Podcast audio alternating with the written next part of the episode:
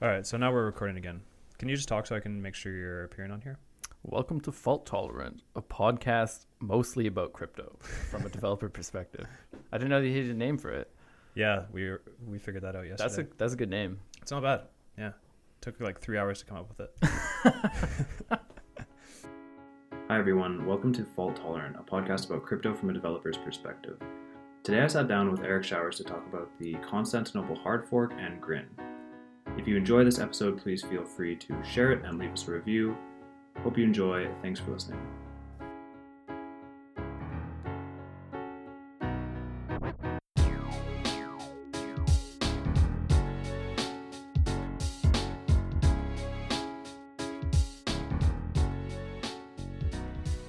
So I'm sitting here with Eric Showers, and we're going to talk about Constantinople, which I'm sure most people listening have heard about.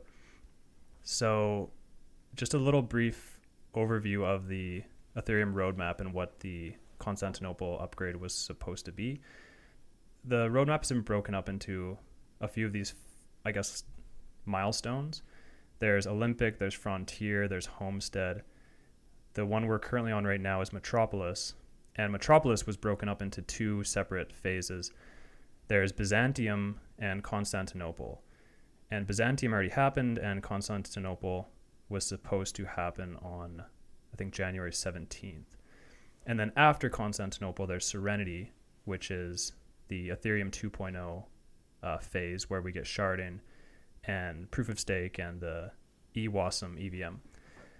But today we're going to talk about the Constantinople debacle, if you could call it that. You can call it that. Yeah.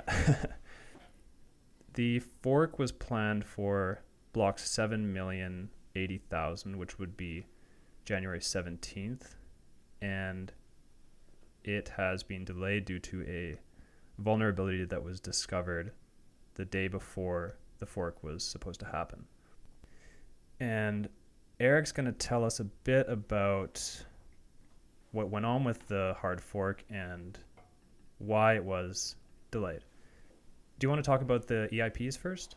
Yeah, I mean, I've been paying attention to this hard fork for quite a while, so I feel like I have a lot to ramble about, mm-hmm. um, and I'll try to keep it a little bit concise. But uh, n- not only was I following it quite a bit ahead of time, um, I feel like I was also lucky to be paying attention to the right place at the right time and catch a lot of the um, a lot of the process of postponing the hard fork, which is not just not an easy uh, easy decision to make. Yeah, so uh, we'll start with just going through the EIPs, uh, and these are just list listings of um, proposals on how to improve Ethereum. That's what EIP stands for, Ethereum Improvement Proposal, mm. um, and they're numbered, I believe, just by the order that they come up in uh, on the GitHub repo. So Constantinople had five EIPs associated with it, uh, and the first one was called EIP one two three four or sorry, they don't really have an ordering, but that's where we're going to start with. Yeah. So EIP 1234 was addressing a couple things. But first of all, um, an issuance reduction from three ether to two ether, mm-hmm. and that's the the issuance that goes to um, the miner of a block. Now, I don't. I don't know the uh, like the, the full reasoning behind this because it, it goes a little bit out of my area of expertise, but I believe it comes from the fact that um, Ethereum, like as a network, has fairly high usage, and there's a lot of fees that are generated from usage, um, just transaction fees in general, and that that in a way goes to support the security of the network. And as the network grows and usage increases, issuance can be reduced. Uh, a lot of people were calling this the the thirdening, which is right. a little bit of a reference to Bitcoin's halvening, where yeah. every four years or so they they cut the uh, the issuance in half. Yeah, yeah, and so I think, I mean, I did read a little bit on the uh, potentially a, a motivation for reducing the block reward. So apparently, Ethereum overpays for security. Like if you compare it to Bitcoin and you look at, so Bitcoin pays a certain amount to its miners, and Bitcoin has a certain market cap, right? So the network has a certain value, and the network is paying a certain amount to its miners. Now, with Ethereum, it has, of course, a different market cap, but it's paying from what I read, about two and a half times the security sort of cost to the miners based on that market cap. So like if you took what Bitcoin's paying and their market cap and then you, you scale that down to Ethereum's market cap, uh, Ethereum is overpaying the miners, if that makes sense, by about two and a half times. Right. So at least from that perspective, if you assume that the the amount that Bitcoin is paying its miners is adequate, then you can say yes, Ethereum's overpaying. And uh, I saw that argument from some people as to uh, justifying that that uh, issuance reduction. Um, another thing including included in the EIP um, is something called the diff- difficulty bomb as well. This was this is a I find it a little bit weird, but it's kind of a scheme involved with the eventual proof of uh, proof of stake uh, improvements, where the idea is that uh, without a hard fork, um, the the protocol will drastically increase um, uh, difficulties for solving bro- blocks after a certain point in time. And the reasoning behind this is to incentivize the hard forks to occur. That like the community needs to come to consensus about how we're going to get to Serenity, how we're going to improve the protocol to implement proof of stake. Yeah. Um, so that's why that's why the uh, the difficult difficulty bombs occur, um, and it's also why they're not placed like very far in the future. I mean, um, in this hard fork, it was only going to delay the difficulty bomb for another 12 months, which which I don't think anyone is proposing that proof of stake or Serenity will be ready in 12 months. Just that that's the amount of time we can buy ourselves until the next hard fork hard fork will be necessary. Yeah, the the difficulty bomb, also known as the Ice Age, it is kind of a weird thing. I was reading a bit about it last night and thinking about it, and I think the reason it was introduced was, like you say, to instead of adding in, like eventually, I think the obviously Ethereum needs to go to proof of stake, and the difficulty bomb I think was introduced to eventually sort of force the developers and the community to move to proof of stake. And rather than adding it in later and introducing this increasing difficulty, which would kind of push people onto the proof of stake chain, you you add it in now and then you just you fork to delay it and keep delaying it and delaying it. And then right, it's just easier to to have it in there already than to add it in later. Yeah, like I think it's important to recognize that out of everything in this hard fork, the only thing that needs to happen is the difficulty bomb delay in in like a short short term kind of uh, vision. Right. I mean, obviously a lot of these things are very important, but uh, the difficulty bomb, if it's not delayed, like within a month or two or Yeah. three months, uh, the network will be under significant like I'm forgetting the word, but yeah like pressure yeah so if you one more thing on the difficulty bomb because it's pretty interesting. If you look at uh, the ethereum average block times uh, for like on uh, etherscan you can see in 2017 i think it's like october there's this huge increase in the the block times and that was the difficulty bomb right? Mhm. and you can see this big ramp up. It goes from like 15 seconds or so to almost 30 and mm-hmm. then suddenly it, it drops down back to like 14 seconds or so. And that was i think that was the byzantium hard fork which in which pushed that the ice age back. So the ice age was starting mm-hmm. which is why the block time started getting longer and longer. And then they did the byzantium fork delayed the the ice age and we went back to sort of normal Yeah, and that, that happened over a time span from that's actually longer than I realized, but from from about May first until until October first, there was a doubling of block time. So it went from 15 seconds to 30 seconds, and the network didn't. Uh, I mean, obviously, it wasn't an apocalypse, but I think I think if we left it to go to 30 seconds today, it would be uh, much worse than back in uh, 2017. yeah because that literally is cutting the throughput in half Yeah, like it's it's really making a difference to the network. It's slowing it down significantly. And it's uh it's reducing the issuance. So when you have that difficulty bomb you're let's say you double the block time you're now having the issuance. Like half the ether is being printed per day as was before. Hmm is that all for one two three four? Yeah. Let's move on to the next one. okay. So the, the next few uh, are pretty quick to describe. They're they're not nearly as obscure, of course. Um, so the next one that we have on the list is EIP 145. Uh, and this was a uh, this was a proposal to introduce new machine code into the Ethereum virtual machine. So the Ethereum virtual machine is the uh, it's like the the computer in a sense that oversees transactions. Um, so anytime you send a transaction to a contract, the contract will have bytecode that runs in it this computer. Um, and has very specific rules. And just like the computer or the, the CPU in, in your own computer, it has a, a set of instructions that it can execute. For the most part, these are very like low level instructions, just kind of add two numbers, you know, move move this number to this memory storage, that kind of thing. Um, but some of the important instructions that are used in uh, in normal like machine languages uh, weren't weren't present in the Ethereum virtual machine. So they wanted to add in three new um, instructions that do uh, bit shifting. Right. So this is very similar to.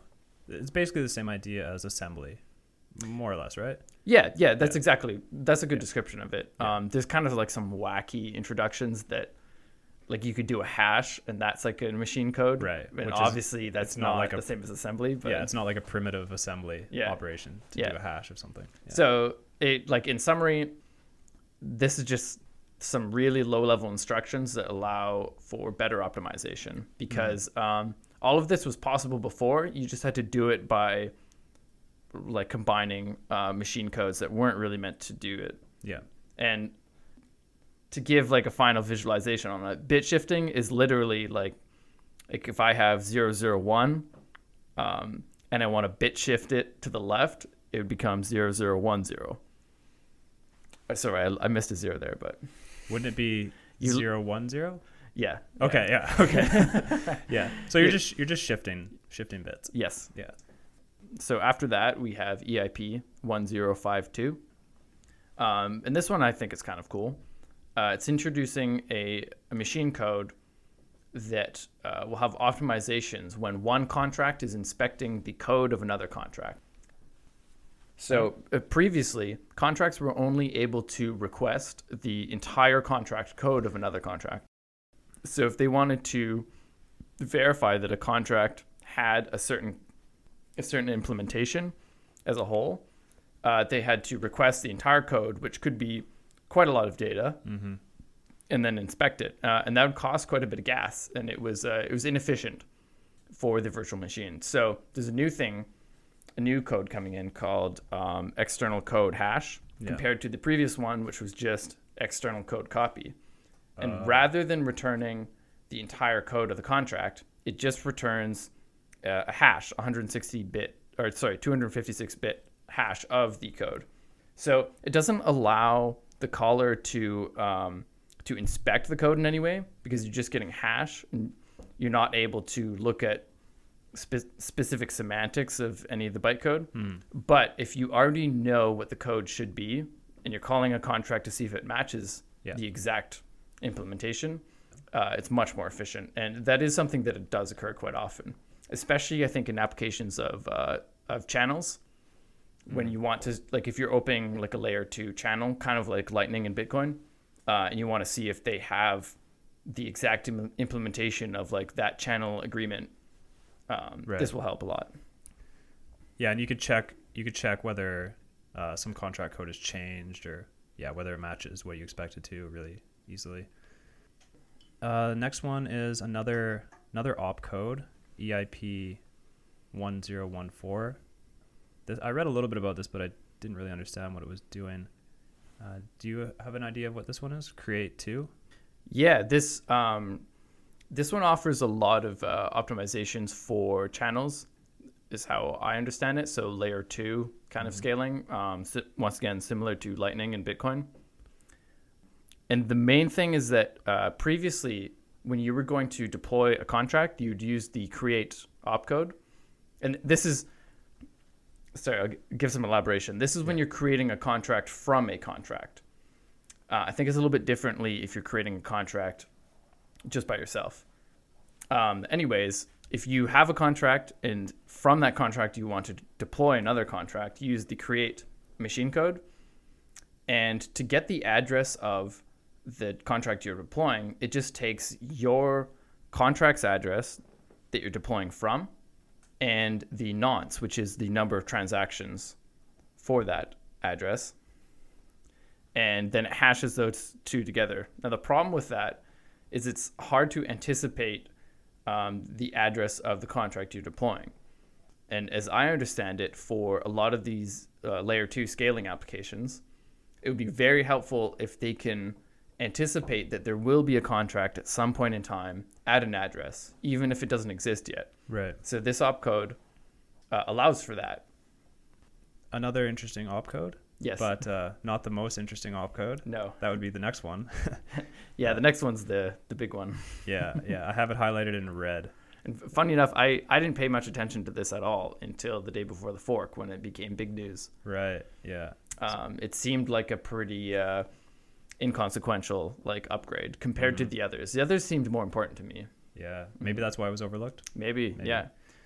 So yeah, this is EIP one two eight three, and this was a change to the S store opcode, Mhm. and uh, this is where the the exploit was introduced.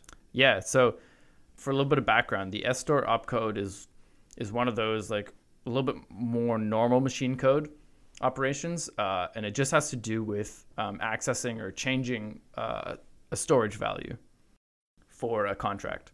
So the idea was that um, if you are changing the value at some location in a contract storage, and then in the exact same transaction, if you change that value again, the idea was that it should cost less gas to, to change it on any consecutive time because um, from anyone trying to catch up to the chain or anyone trying to measure like the change in state it's a fairly like similar process in that sense like once Right. once you've accessed one storage location and you've modified the va- like the value there Yeah. it, it costs like you've already done the expensive process Yeah. So changing it again is costs very little. Yeah, in in the sense of like what gas is trying to accomplish in the first place of just measuring like how much it took to perform this transaction. So this was making that operation cheaper, was it? Yeah, it. it uh, I mean, it's a great idea to to reduce the gas cost of that. It, it would help out a lot of contract implementations. But let's get to the uh, the juicy part. The the problem with it, and I stress this is a problem that nobody voiced until the day before the hard fork, was that um, a lot of contract implementations, and and I faced this a lot when I was working with Solidity as well uh, last year, was that it, it's a fairly like well-known operation that people will say you can prevent a certain type of attack by just reducing the gas that's available in a transaction. So this creates a problem because if suddenly certain operations are cheaper, limiting gas no longer limits operations Right. as much as you initially thought. So that's that's like a pretty uh, pretty substantial shift in in how the EVM operates, and I, I think it was very interesting that uh, that so many people overlooked that. And I, I mean, I, I talked to you about this earlier in the week, but this vulnerability is something that even someone of my expertise, and I don't consider myself that experienced with contract code, even someone like myself probably should have noticed that. Yeah, which is kind of, I mean, it's kind of scary that we got that close. On the other hand, it's kind of, I don't know, reassuring that it got spotted before uh, the hard fork actually happened. So, are there other attack vectors that rely on, you know, gas being having a certain costliness in order for them not to be executed, or is this kind of like a unique case? As far as I understand, like reentrancy, reentrancy as an attacked vector kind of sums it up. Okay. Like that, the whole idea of reentrancy is you come into a function. Like, let's say I have a smart contract that uh, people give me money, uh, like they give me ether, and then I make a little note in my smart contract that says this address gave me this much ether, so that later they can come back and they can ask to withdraw their ether, and the contract will check how much ether do they have, and then send that much to them. So the idea of a reentrancy attack is that you could go to that withdraw function and uh, ask to withdraw your funds, and if it's written poorly, there'll be a line of code that says send them their funds, and then after that it'll say reduce their funds to zero. But if if you're attacking, when they send the money back to you in Ethereum, uh, when a contract receives money, it's allowed to execute some of its own code. The reason for that is so that it can like choose how to accept the money and like if it has to do any operations, it can. So in a re- entrance in the attack, you would withdraw your funds, and when the funds get sent to your contract, you would then call to withdraw your funds again. And since in the original contract you never got to the line of code that says reduce my funds to zero, you can just keep looping on this and keep drawing funds out. And you never get to that line because you limit the gas or because it runs out of gas? Well, that was the idea was Right. that uh, by limiting gas, that like when you send the money back to the person withdrawing funds, you would limit the gas. Yes, so they couldn't do something complex such as call the contract again. Oh, I see. That was the idea. I Yeah. see. So yeah, you you don't want the you don't want the calling you don't want the contract that's calling to be able to run a bunch of code in mid operation. Is that right? Yeah, when it's receiving the funds, Okay. essentially. Yeah. Yeah. Okay. and that that's a basic example. Um, the interesting part to me is that there's ways to mitigate, like there's ways to prevent reentrancy attacks without using that gas stipulation, and that that's kind of an ongoing debate as well about like like should we um, should we promote that at all? The idea that limiting gas will prevent reentrancy attack when when oftentimes there's ways to prevent against it against it with more uh, reliable methods. Yeah. Limiting using the gas limitation to prevent the attack seems, you know, on the surface seems kind of sketchy. Mm-hmm. Okay, so that vulnerability was found the day before. Or it was published the day before. Okay, it was published the day before. So now where are we at? So the fork has been delayed, right? It obviously didn't happen on whatever that was, the 17th. So I do you know what's going to happen with the the upgrade going forward?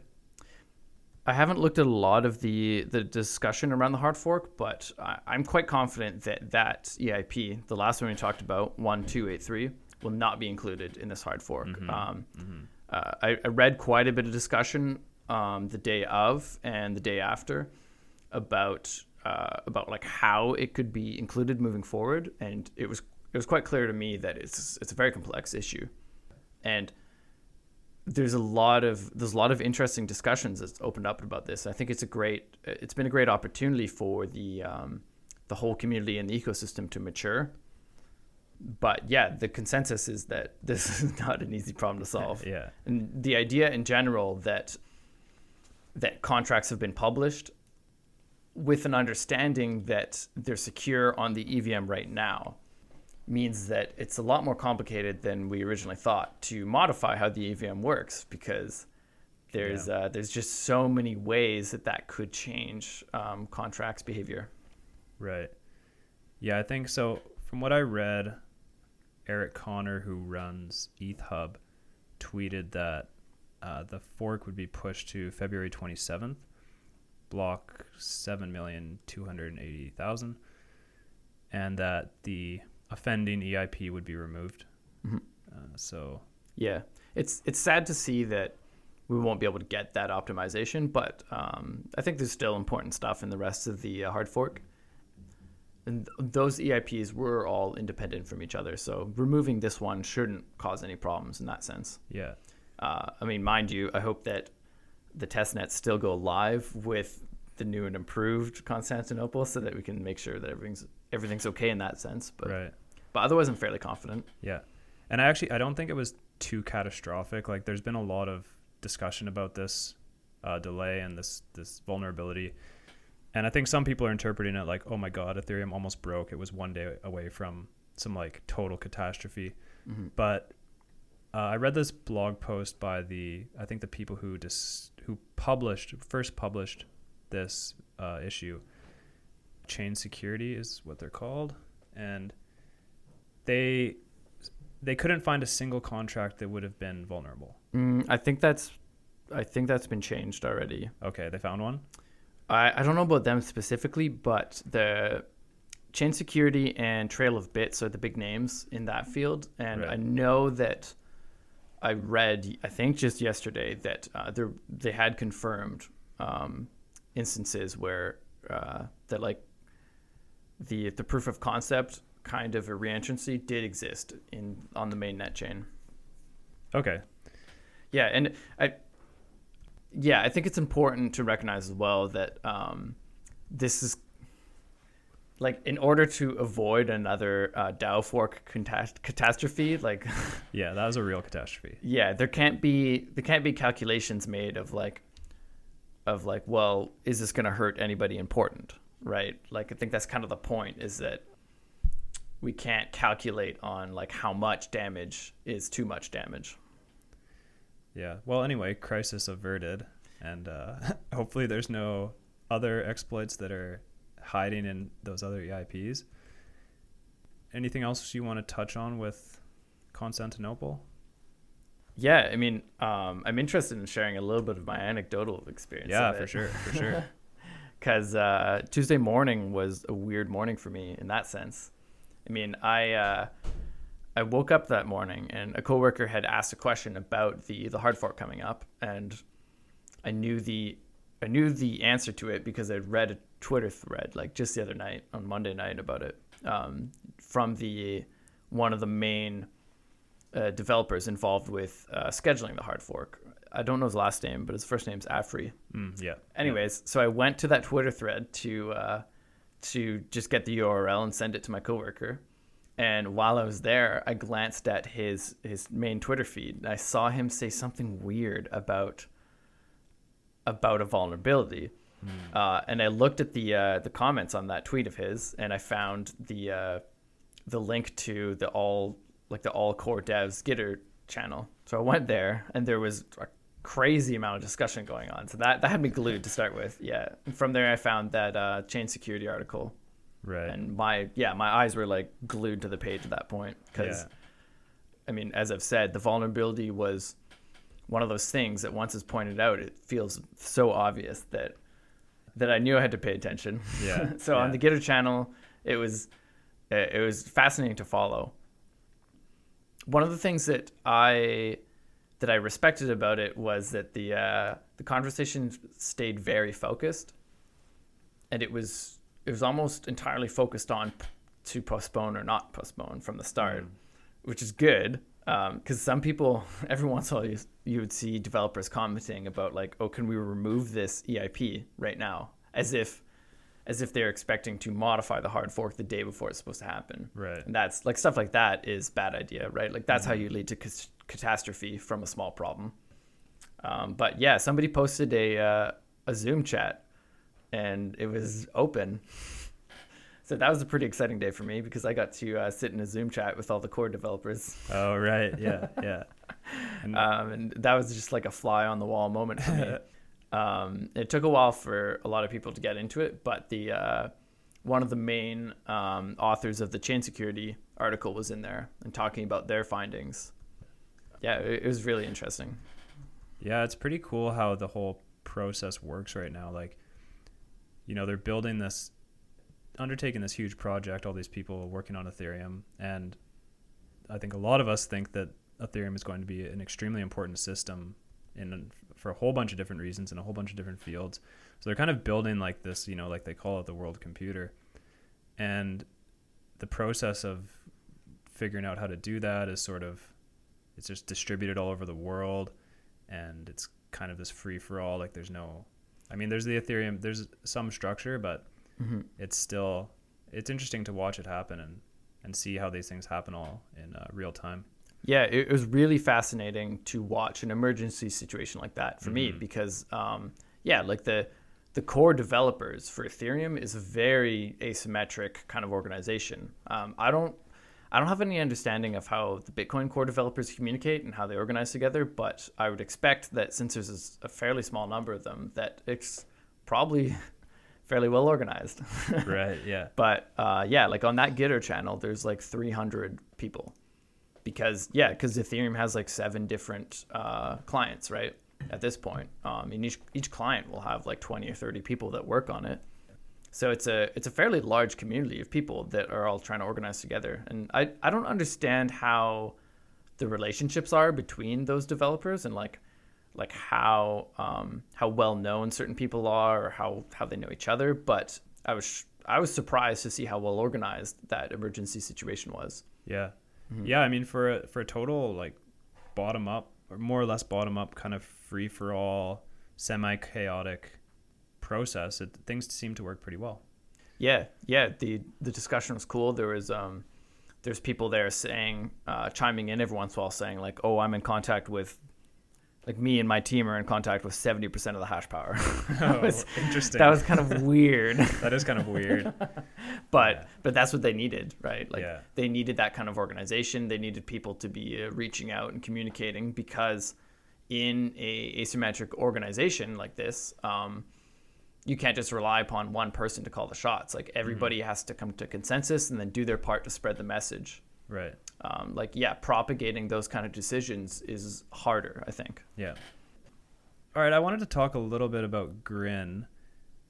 It's been well, I mean the the mainnet launched recently, so I've been hearing a lot about it, and I actually I don't know too much about Grin, but I spent some time uh, last night and this morning going over it, and I just wanted to give like a, a high level sort of short version of what it is. So, first of all, the name. A lot of the names, or virtually all the names in Grin, come from Harry Potter. So the name Grin is from Gringotts Wizarding Bank, apparently, and it's a shortening of that. So it's a privacy-focused, fungible medium of exchange coin, and it implements the Mimblewimble protocol, which is another Harry Potter reference, apparently. And, yeah, uh, do, you, do, you, want me to help you with that one? sure. Um, Mimblewimble is a reference to the tongue tongue curse in Harry Potter, which uh, its incantation is Mimblewimble. Oh, excellent, excellent. Which is a a reference to the the secrecy of the coin. Right. Yeah. Very clever. Tongue tying. Yeah. So, yeah, I guess the the protocol. So Grin is implementing a, this protocol, and the protocol is Mimblewimble, and it was proposed uh, pseudonymously in uh, 2016 by someone using the name Tom Elvis Jedusor, which is apparently uh, like associated with Voldemort from Harry Potter as well. The the main people who are working on it are pseudonymous as well, and most of them have Harry Potter names. Uh, enough about the Harry Potter stuff. Anyway, the interesting thing about it is it's launching or it has launched with there's no investors, there's no pre-mine, there's no ICO, and there's no founder's reward. It's launching similar to how Bitcoin launched, where the only way to get any coin is going to be to mine it and or buy it off exchange. And there's no special entities that are getting like a extra cut or something. And yeah, like I mentioned, the mainnet launched recently. I think it was January 15th. It's just started trading and after I think it was right after the first block. It was trading at like 260 bucks per coin, and then after 24 hours after that was down to about 750, and is now 20 or 30 dollars. Uh, uh, none of that means too too much. The supply right now is super low, so I don't think you can read too much into those prices. But that gives you an idea of where it's at right now. The other thing that was interesting was so Eric Meltzer, who runs the Proof of Work newsletter, which a lot of people will be familiar with, he wrote that they figured out something like $100 million has been invested by VCs in essentially in mining Grin. So there's a lot of interest from investors and the the crypto community in Grin. So uh, I want to talk about a, a little bit about the just some of the points, some of the technical points, and a bit about the privacy of Grin. So it's a proof of work coin. It uses an algorithm called a cuckoo cycle, which is memory hard. Mm-hmm. The memory bandwidth is the issue that, or is the bottleneck for mining. So this should offer some ASIC resistance, although I don't think you ever get real, uh, like permanent ASIC resistance. The block times are 60 seconds and adjust every 23 blocks.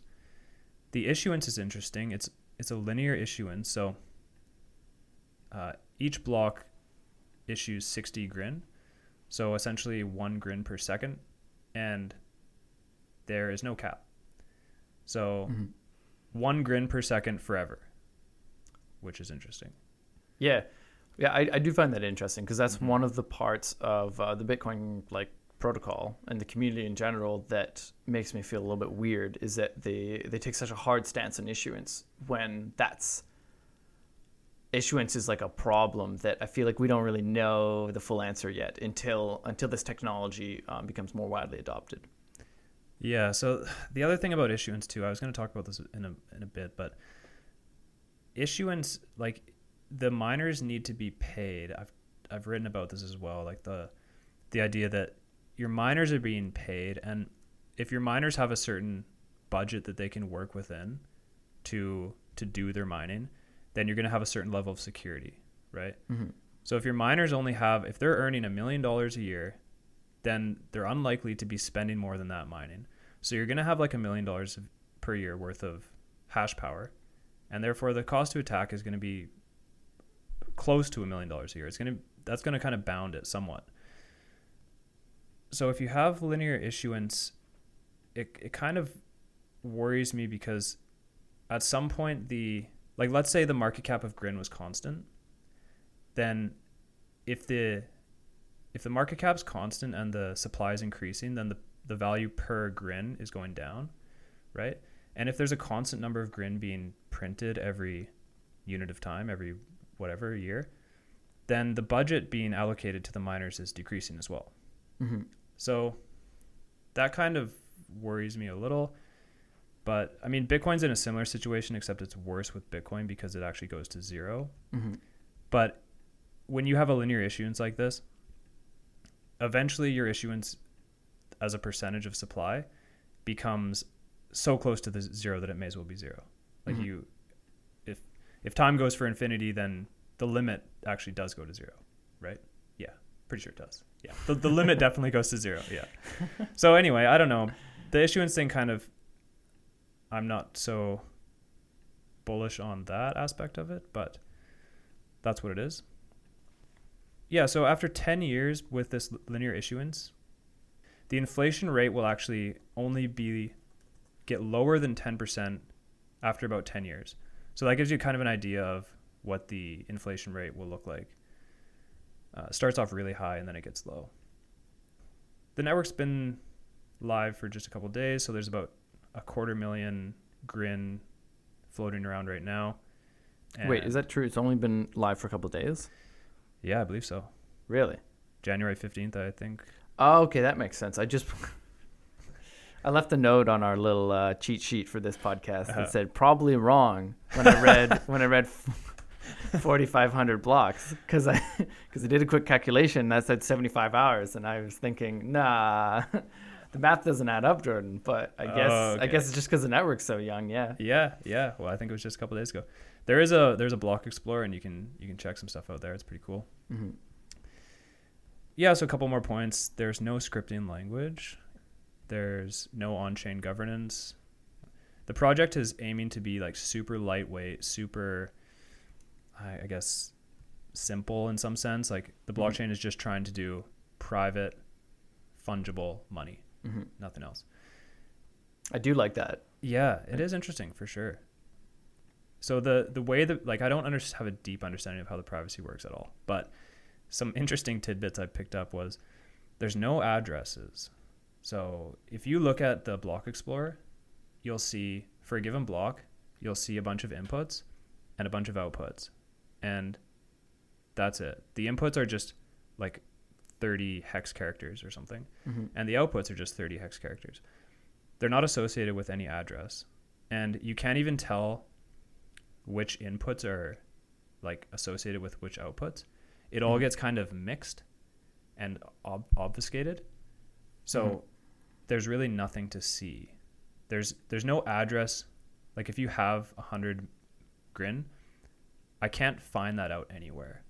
There's no there's no address for me to see your balance, which is good, which is very cool. Uh, so I think the way that the transactions actually work is the two wallets that are transacting, they communicate and exchange some information and do some magic cryptography stuff. Then they uh, they broadcast some kind of proof that the transaction happened as it should have, but no one can see no one can see the the amounts that were transacted hmm and there's no address to see. But you can verify that the person did not send more than they had, and you can verify that the sender had access to the private key that was associated with some grin. so that all happened somehow. Yeah. Yeah, I don't. Uh, it sounds pretty hand wavy. you- Yeah. You, said that it might. I don't blame you for that. Um, that's that's how I feel when I look into Grin, and I I don't mean that as a criticism. I mean that's my experience of anytime I learn new cryptography. It's always pretty hand wavy at the start. Yeah, So, yeah. I know it uses uh, elliptic curve cryptography, which Bitcoin does as well. Mhm. And I don't think it uses any. Well, I think it combines some novel uh, cryptographic methods together, but it's not using like zk snarks or anything weird like that. Oh, I thought it was. No, I don't think so. not. It's just a Yeah. it's elliptic curve and then some. I assumed it was. I mean, I- Yeah, yeah, Yeah, yeah. I mentioned that the transactions everything can be verified, but you can't see anything. Um, the this is kind of cool. The transactions do a, a random walk before they're publicly announced. That's kind of neat. So if I emit some transaction data, Mhm. it will bounce around to a bunch of random nodes, and then at some point it'll be Oh, be cool. yeah, some point Yeah. it'll be announced. Um, Bitcoin has that as well. It's called Dandelion. Um, Oh. Pretty cool. Big, Bitcoin has like the coolest implementation of it. I think it's it's the most advanced that I've seen out of any crypto. But um, yeah, pretty cool system where you, when you broadcast transaction, it like bounces around what's called the dandelion stem before it gets actually propagated in the network. Right. Yeah. Cool. Yeah, I mentioned the blocks a little bit. There's there's nothing identifiable in the blocks. Like you can look at the block explorer; it doesn't tell you anything. Mhm. Uh, and uh, one of the another thing they talk about with Grin is that it's it's uh should scale much better than Bitcoin. One of the ways they're accomplishing that, I think, really the only way is well, they have the sixty second block time. hmm That's one thing, but then they're they're compressing the transaction data quite a bit hmm where with Bitcoin you have every uh, output to a transaction needs to be signed, and all of that data is stored forever. And to to arrive at the the current Bitcoin state, you need to replay all of that to build the state. Where with Grin, the the intermediate transactions will be uh, eliminated. hmm So if if between two blocks, A sends to B and B sends to C, then that intermediate transaction to B will be destroyed, hmm eliminated. And so the more transactions can be fit on a block, all else equal, should make for a small blockchain and faster syncing, which is good. Right. Yeah. When when I've had um, like when I've looked into Grin before, uh, there seemed to be a lot of that skimming down of data and pruning data, which which I think is cool. Mm-hmm. Um, like that's that's one of the reasons why I like Mimblewimble and why I like Grin is because uh, like they don't get caught in between use cases of blockchain. Like it's clear, it's pretty clear when you look at Mimblewimble clients that their goal is to go like as lightweight as possible and to Right. just like cut everything out. Like I mean, there's no scripting, right? Like almost Yeah. every other crypto has some sort of scripting. Mm-hmm. Yeah. Um, and there's another thing that I don't see that you have written here, and I don't know if it's entirely true, but my understanding as well was that Grin, um, Grin basically has automatic mixing in. So like in Bitcoin, you can go to a mixing service where you and like 10 other people send your Bitcoins to the service, and then it mixes it all up and gives it back to you. You don't really know whose is whose. But my understanding was that Grin does this as part of the protocol Mm-hmm. which is one of the main reasons why um, the coins are so fungible. Yeah. because you're like you're forced to mix with everybody else in the block. Yeah. Yeah, I think you're right. I think that's what I think that's essentially what is happening. Like when you see the block and you see that there's just like a handful of inputs and a handful of outputs and there's Mhm. no there's no association drawn between them. I think that's part of what it's doing is it's mixing all the transactions into like one big transaction. Right. Yeah, so that's kind of the rundown I wanted to do of Grin. We'll definitely see how how it plays out. There's a lot of excitement about it right now. hmm Um, Yeah, I, I didn't realize how young it, it Mhm. was because I've been hearing about it for quite a while. So mhm. so that is pretty exciting. Like um, it'll be very interesting to see how the network matures over the next few months. Yeah, I'm also interested to see how the market reacts to it because there's a lot of excitement about it, Mm-hmm. but the the supply is just trickling out so slowly, right? There's all these people who want to speculate on it, but when the supply is so low, the price gets inflated, right? And then do you buy at that high price? You know, how do you I guess mining is probably the best way to speculate on it. Yeah, we'll see how it plays out. Did you have anything else you wanted to to touch on? No, I mean I think we covered everything important from this week. It's been a big big week for crypto. Um, Okay, well, thank you for listening. Uh, we will have another episode in about two weeks. Uh, not sure the topic on that one yet. If anyone, probably won't be nearly as interesting. we should maybe hope it won't be nearly as Yes. interesting. Hopefully not. Uh, we'll have something interesting though. Yeah, we have we just got a a Casa node, uh, the a Lightning node. So we're gonna get that set up and maybe we'll talk about that. If anyone has any suggestions or anything like that, you can email us at fault tolerant at membran.net. That's M E M B R A N dot net. And did you have a Twitter or anything you wanted to plug, Eric? No, I'm pretty uh, I'm pretty much a recluse when it comes to social media, but um, I would like Alright. to plug our Slack channel, of course. Oh, for sure, for sure. The Vic blockchain. Yeah, Vic Blockchain. Um, if you if you want to get into the Slack channel, of course you can send an email to faulttolerant at membran.net. Mm-hmm. Um, that's where Jordan and I talk a lot, and we there's a couple other community members that we that we have pretty good discussions with. Yeah, Mhm. for sure. Especially if, if you're in Victoria, definitely join that. Uh, we talk about meetups and all kinds of stuff there.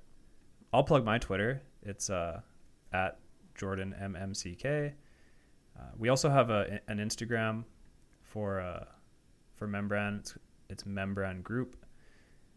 And I would like to plug our our sibling podcast. There's a new podcast that we're developing called Off Key, and that's going to be hosted by Linsa, our coworker, and she's going to be talking to musicians and other people working in the music industry about the industry and how tech impacts their industry. And we'll uh, talk to you guys in the next episode.